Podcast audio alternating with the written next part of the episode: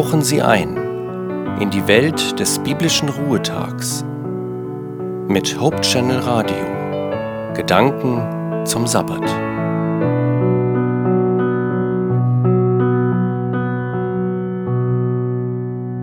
Ich möchte ein Bibelwort aus dem Matthäusevangelium zitieren. Es ist eine Bitte aus dem Vater unser. Matthäusevangelium Kapitel 6 Vers 13 und führe uns nicht in Versuchung, sondern errette uns vor dem Bösen. Das Wort Versuchung kann auch mit Test oder Probe übersetzt und als solche verstanden werden. Gott versucht aber nie zum Bösen, sondern prüft unsere Standfestigkeit im Glauben.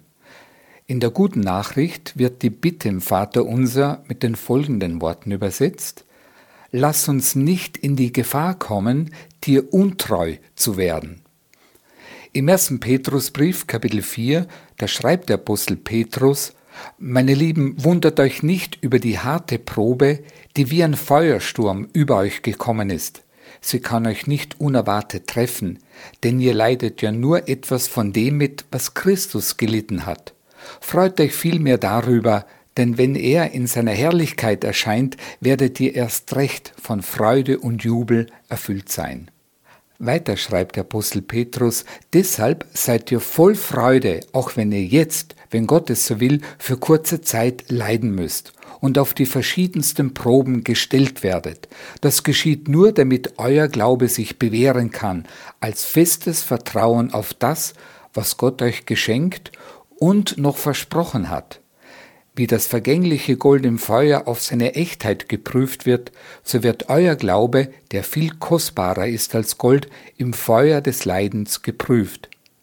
Wenn er sich als echt erweist, wird Gott euch mit Ehre und Herrlichkeit belohnen an dem Tag, an dem Jesus Christus sich in seiner Herrlichkeit offenbart. Jesus hat auch im Garten Gethsemane gebetet, Vater, wenn es möglich ist, lass diesen Kelch an mir vorübergehen. Das heißt, Jesus wollte dieser Probe bis zum letzten gehen zu müssen, auf das allerletzte geprüft zu werden, aus dem Wege gehen, es sich ersparen dürfen.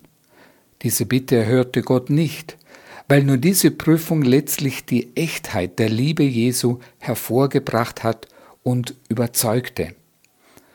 Der Apostel Paulus schreibt auch im ersten Korintherbrief, Kapitel 10, im Vers 13, die Proben, auf die euer Glaube bisher gestellt worden ist, sind über das gewöhnliche Maß noch nicht hinausgegangen, aber Gott ist treu und wird nicht zulassen, dass die Prüfung über eure Kraft geht. Wenn er euch auf die Probe stellt, sorgt er auch dafür, dass ihr sie bestehen könnt.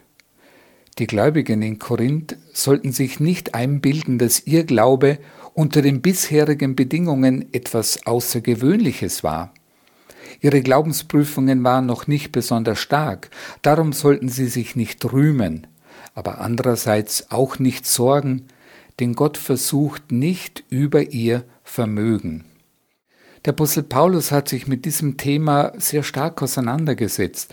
Er hat auch an die Gemeinde in Thessalonik geschrieben und an Timotheus. Im zweiten Thessalonicher Brief zum Beispiel sagt er, aber der Herr ist treu, er wird euch stärken und bewahren vor dem Bösen. Und an seinen Mitarbeiter Timotheus hat er geschrieben, der Herr aber wird mich erlösen von allem Übel und mich retten in sein himmlisches Reich.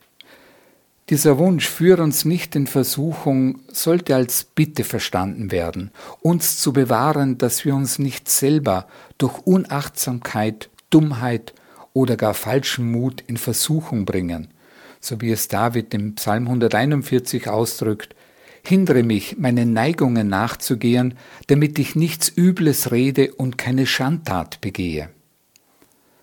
Oft stellen wir uns eigenwillig auf den Weg der Versuchung und machen Umstände dafür verantwortlich. Das wäre eine falsche Entschuldigung oder einfach eine Ausrede. Diese Bitte Jesu im Vater unser, führe uns nicht in Versuchung, meint, dass wir Gott bitten dürfen, uns vor Versuchungen zu bewahren, die uns letztlich nur beschämen würden. Vertrauen wir auch in dieser vorstehenden Woche auf Gott, dass er uns Glaubensprüfungen schickt, die uns weiterbringen sollen im Leben. die uns klar zeigen, dass Gott es mit uns immer nur gut meint und wenn es im ersten Moment auch nicht danach aussieht. Alles Gute und Gottes Segen wünscht Ihnen Ihr Christian Vogel.